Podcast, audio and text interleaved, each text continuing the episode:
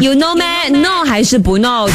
听了就知道。今天的 My You Know Me，今天要来跟你分享的就是 Probation Period，也就是雇员试用期啊。在马来西亚，它到底有没有一个固定的期限嘞？来了哈，一般的试用期呢是三个月到六个月啦。在相关的试用期间内呢，雇主是会给予这个适当的培训，并在这个试用期结束后呢，评估员工的工作表现。如果员工认为他在没有正当理由的情况下被解雇的话呢，员工可以依据这个一九六七年劳资关系法令第二十条文来要求复职的哇。所以，如果你最近刚找到一份新的工作，在经历着这个雇员试用期的话呢，或许这个对你来说是一个非非常好的资讯啦哈。